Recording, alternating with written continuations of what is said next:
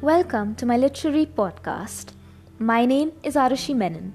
I am a student of class 12th currently studying in the Indian school. The book that I would like to present today is The Palace of Illusions by Chitra Banerjee Divakaruni. It was first published in 2008 by the Doubleday Broadway Publishing Group. I was introduced to this book by my cousin's sister, who had stated its importance in modern day feminist literature. The novel is based on the story of India's most well known Sanskrit text, the Mahabharata, originally written by sage Vyas about two millennia ago. It is written from the fresh perspective of the lead heroine of the epic, Draupadi. It portrays Draupadi's journey as she navigates through a tumultuous life, filled with royal expectations, confounding relationships, and the prophecy that one day she would change the course of history. This modernistic take on ancient literature offers its readers the opportunity to view the most neglected character of the text in a way that has never been done before. The original Mahabharata features Draupadi as a vulnerable woman, deceived and taken advantage of by the ones she trusts the most.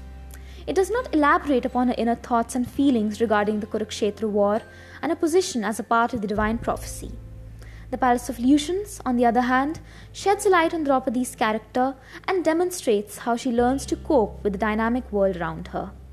It showcases her as a loving wife and mother while also revealing her cruel desires and impulses.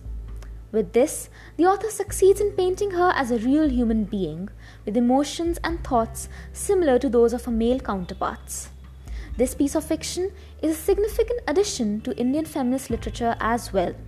By having a woman be the center of a male dominated ancient epic, the novel breaks multiple socio cultural barriers. Moreover, it revitalizes a classic and makes it relevant to the current times. The Palace of Illusions is a book that I highly recommend to everyone.